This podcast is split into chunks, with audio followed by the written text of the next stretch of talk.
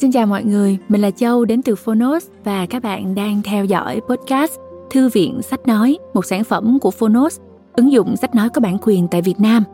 Tuần này hãy cùng Châu tiếp tục tìm hiểu một tựa sách từng gây tiếng vang lớn và nhận được rất nhiều giải thưởng. Đó là tác phẩm văn học Cánh đồng bất tận. Cánh đồng bất tận bao gồm những chuyện hay nhất của nhà văn Nguyễn Ngọc Tư. Đây là tác phẩm từng được bàn luận sôi nổi trên các phương tiện truyền thông và các diễn đàn văn học ở đó người ta tìm thấy sự dữ dội, khốc liệt của đời sống thôn giả qua cái nhìn của một cô gái. Bi kịch về nỗi mất mát, sự cô đơn được đẩy lên đến tận cùng, khiến nhiều người đọc có lúc cảm thấy nhói tim. Hiếm có nhà văn nào để lại trong lòng người đọc nhiều rung động sâu lắng như nguyễn ngọc tư. Những tác phẩm của chị đâu đó phản phất nỗi buồn, nhiều suy tư và chứa đựng những thông điệp nhân văn sâu sắc. Tuy vậy, những câu chuyện trong cuốn sách vẫn toát lên một cái nhìn thấu suốt về cuộc đời với một lăng kính đầy lạc quan của tác giả. Nếu bạn yêu mến cuốn sách này, giống như Châu, hoặc yêu thích những câu chuyện về miền Tây sông nước, hãy tải ngay ứng dụng sách nói có bản quyền Phonos về nhé. Còn bây giờ, chúng ta cùng nghe chương 1 của tập truyện ngắn Cánh đồng bất tận.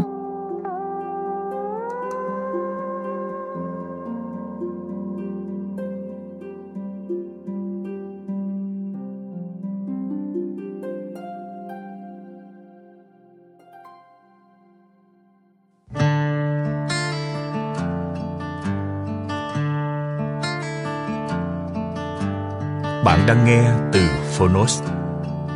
Trân trọng giới thiệu tập truyện ngắn của Nguyễn Ngọc Tư. Giải thưởng Hội Nhà văn Việt Nam 2006, Giải thưởng Văn học ASEAN 2008. Tập truyện ngắn Cánh đồng bất tận, in lần thứ 44, nhà xuất bản trẻ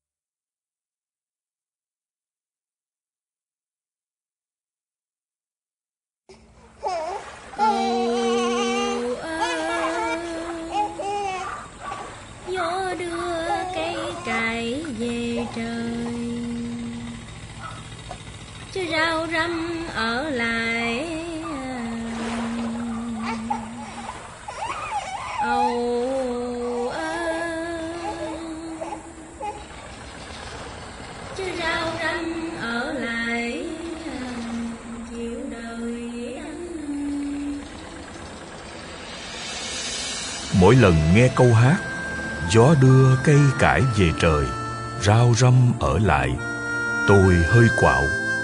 Ông bà mình quá hiền lành đi. Thí dụ có bị phụ phàng, Thì cũng cố chanh chua, hằng học một tí. Gió đưa thằng quỷ sứ về thành, Để tôi ở lại chành ảnh đắng cay.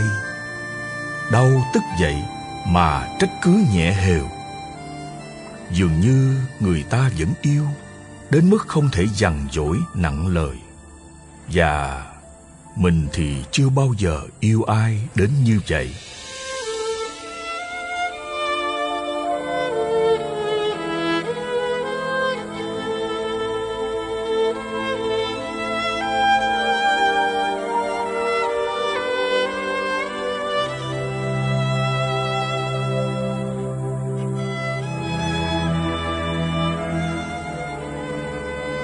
Cải ơi.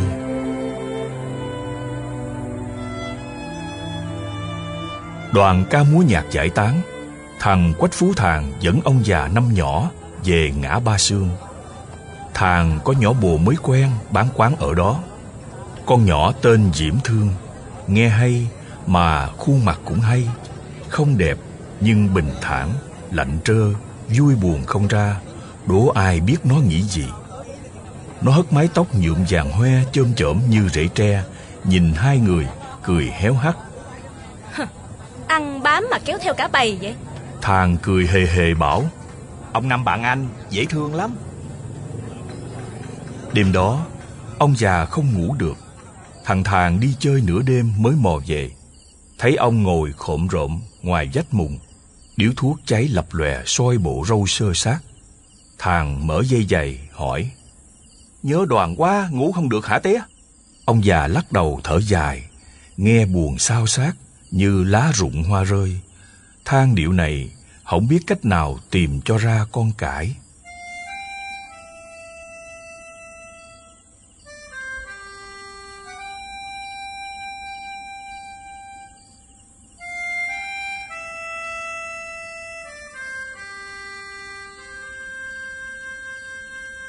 Ông đã đi tìm con nhỏ gần 12 năm, đã đi qua chợ qua đồng, tới rất nhiều quê xứ.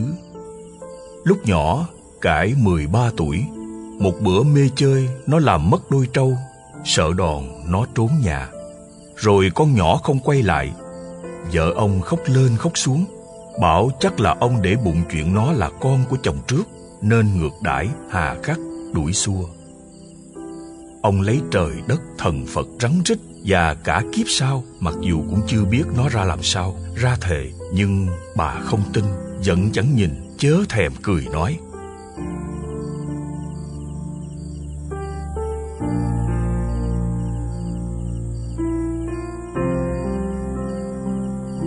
Người ta còn đồn đãi ông giết con nhỏ rồi lấp ở một chỗ đất nào. Họ ùng ùng lại coi. Ông khăn gói bỏ xứ ra đi, bụng dạ đinh ninh dứt khoát tìm được con cải về. Ai dè biển người mênh mông, mỗi chân ông xin làm sai vặt trong đoàn ca múa nhạc. Để trước giờ diễn, ông mượn cái micro nói vài câu. Cải ơi, ba là năm nhỏ nè con.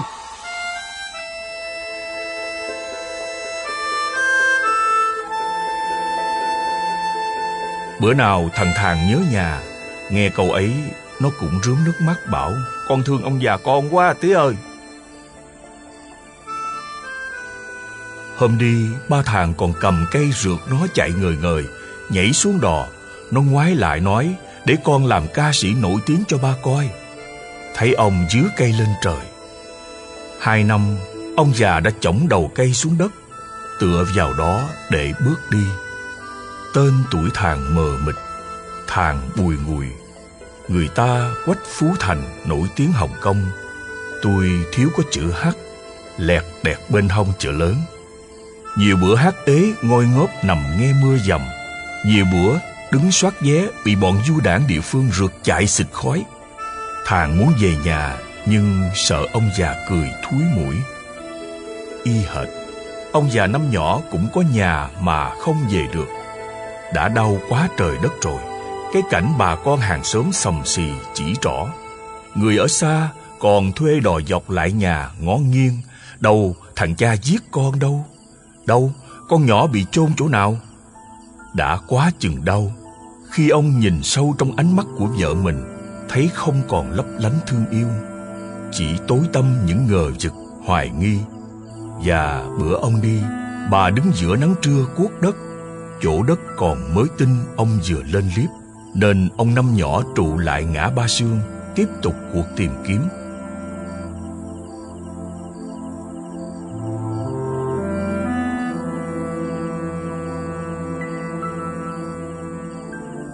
Ông mướn một cái nhà nhỏ như hộp quẹt, đủ cho hai người còm nhôm chui ra chui vào, vét túi trên túi dưới, sắm một chiếc xe kẹo kéo có dàn nhạc sống sập sình, kéo thằng thàng theo.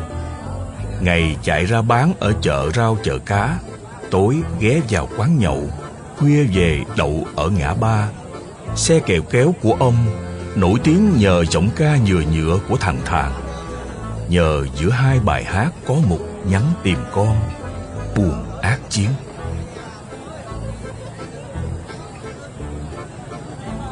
Ngã ba sương nhiều đêm thổn thức trong tiếng, Cải ơi!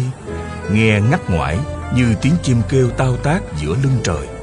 Một bữa, Diễm Thương bước ra, thảng thốt gọi. Ba!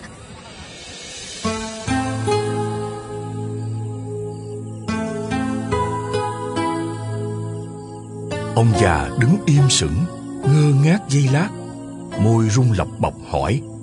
Cải phải học con? Diễm Thương gật đầu. Thiệt con là cải à? Diễm Thương níu tay ông rưng rưng gọi thêm một tiếng ba tha thiết. Ba! Ông già nắng đầu, nắng vai nó với một nỗi vui chảy tràn. Trời đất!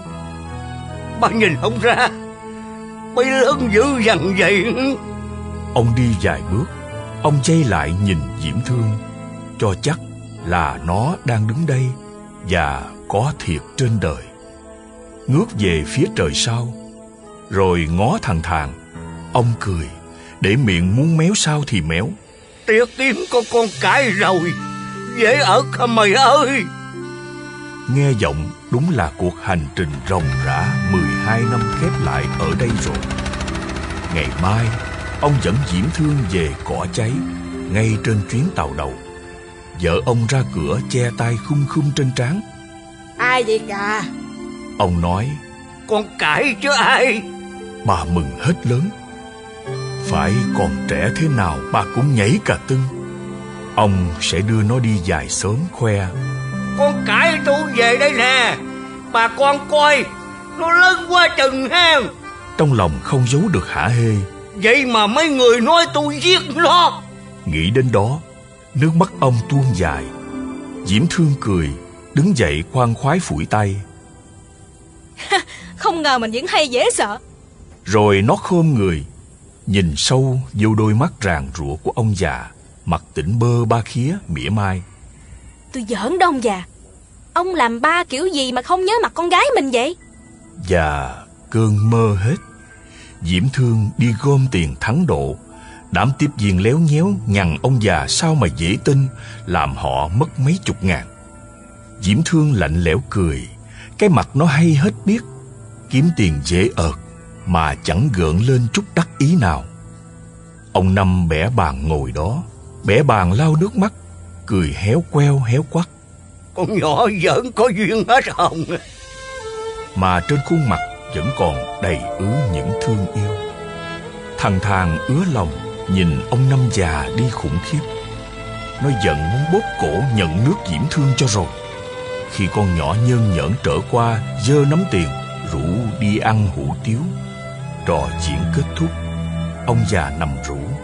Đúng hai ngày, Lời nhắn tìm con cải lại mênh mang ở ngã ba sương Con diễm thương bực lắm. Nó gặp thàng là đá ghế quăng ly.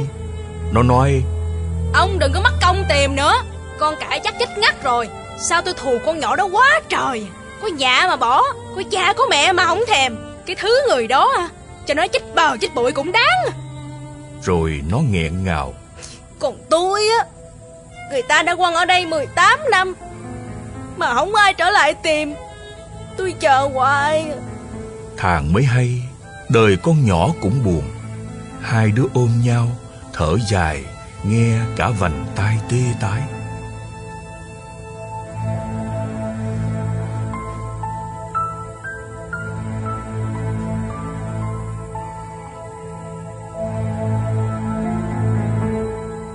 Tối đó Thàng nằm gác tay lên trán nói Mai mốt á, con dẫn nhỏ Diễm Thương về lại ông già con à tí năm. Tính thương chơi thôi Nhưng bây giờ thành thiệt rồi. Ông Năm phấn khởi. Vậy hả? Vậy hả? Phải làm đám cưới cho tử tế cho nhỏ đỡ tuổi à. Để tao làm ba nó Đại diện cho đàn gái làm xui chơi.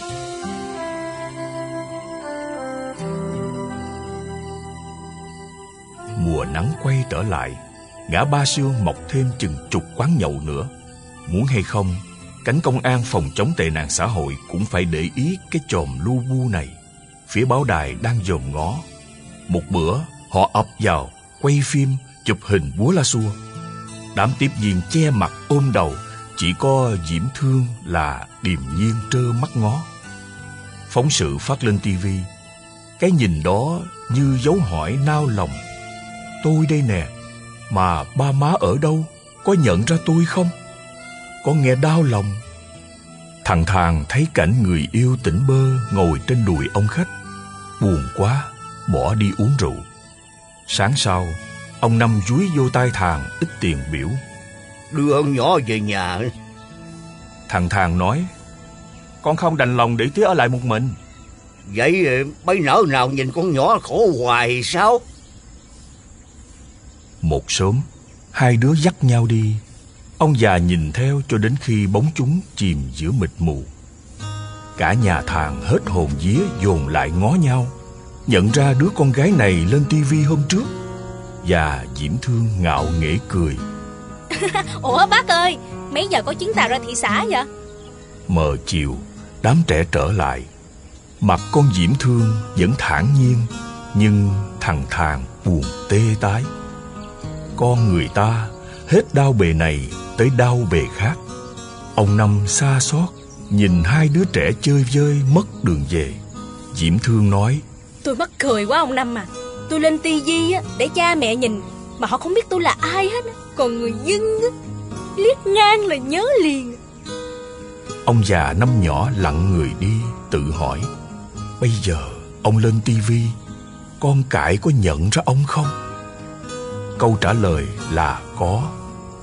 Ông đã dắt con nhỏ đi hái xoài chín trong vườn hoang Đã chặt chuối làm bè dạy cho nó lội Thả trâu, chơi diều.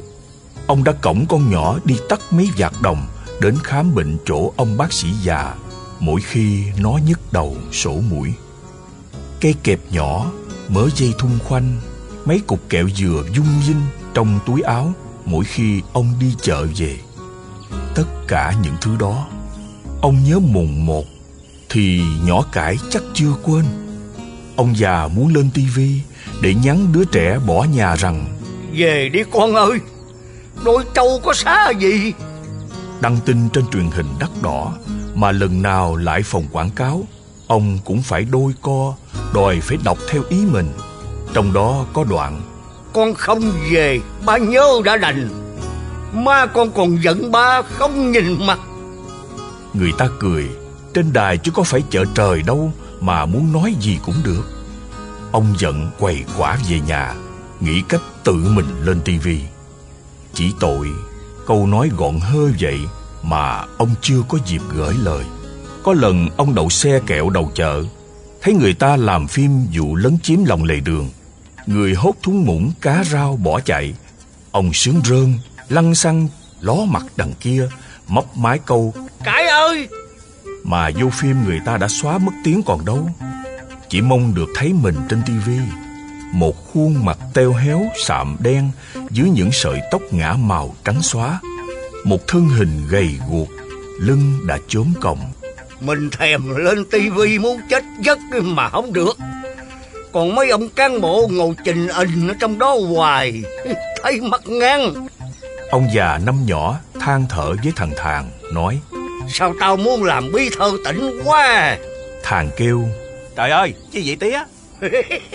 Lên tivi chứ chi? Lúc đó tao đường hoàng nói chuyện với thằng cải. Tao nói từ từ Nhắc chuyện xưa cho nó nghe. Thằng Thàng cũng cười Tưởng tía làm lớn để lo cho dân. Ai về cũng bo bo cho mình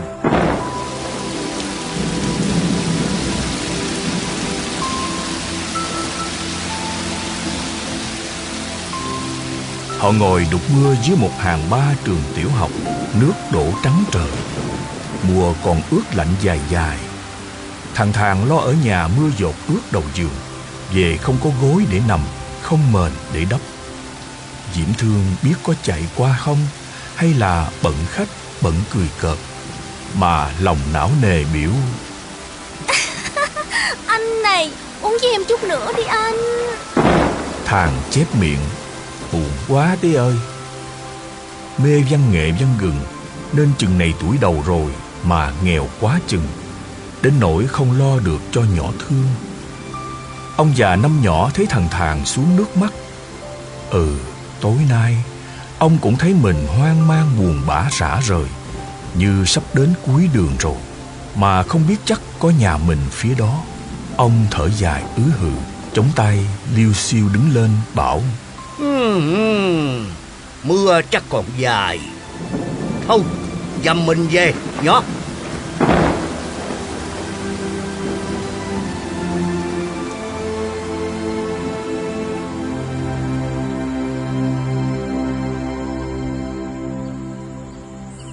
Đêm đó Thằng Thàng ôm ông già năm ngủ. Nó kêu lên Tía ốm dữ dằn thiệt. Xương tía cấn còn đau quá chừng ừ, Chê mai mốt không có mà ôm nghe con Thằng Thàng hỏi Ông nói vậy là có ý gì Ông hỏi ngược lại Chứ bộ à Mày tính cưới vợ rồi mà còn chung qua ngủ với tao không Thang cười. à ha, à hen. Mắc cười, ông còn rù rì tính chuyện nấu mâm cơm cúng trời đất để sáp nhập nhỏ diễm thương về nhà bên này. Sắm cái tủ thuốc lá để cho nó buông bán chặt thì thằng thàng đã ngáy o o.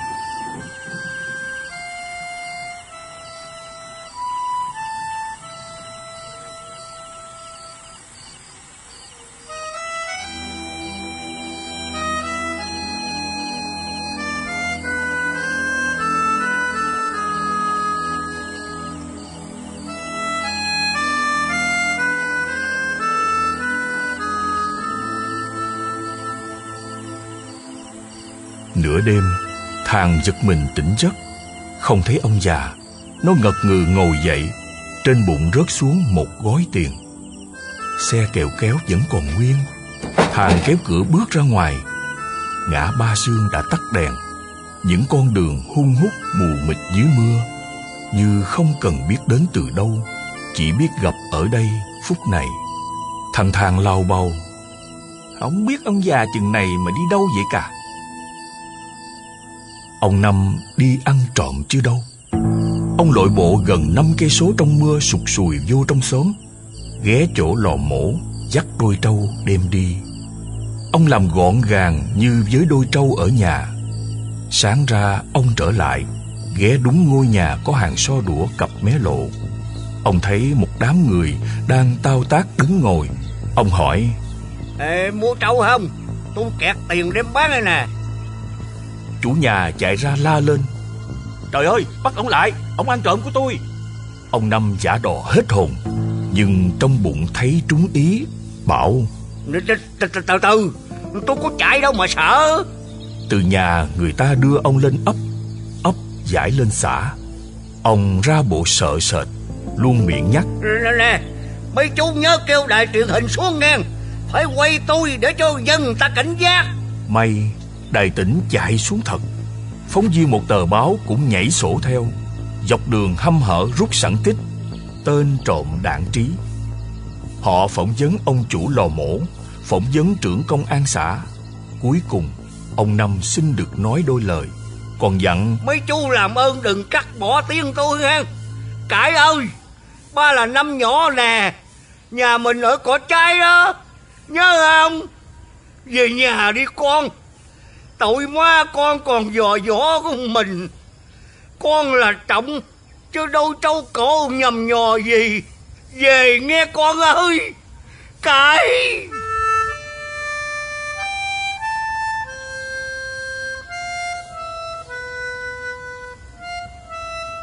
Nghe đầu hôm đó, Nhiều người rơi nước mắt. Vì vậy mà vụ trộm trâu không được lên tivi Sống giữa cái rẻo đất nhân hậu này nhiều khi cũng hơi phiền.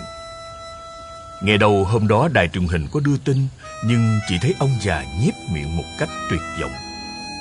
Như đã nói, nhà đài người ta chứ có phải chợ trời đâu mà có thể thoải mái gọi Cải ơi!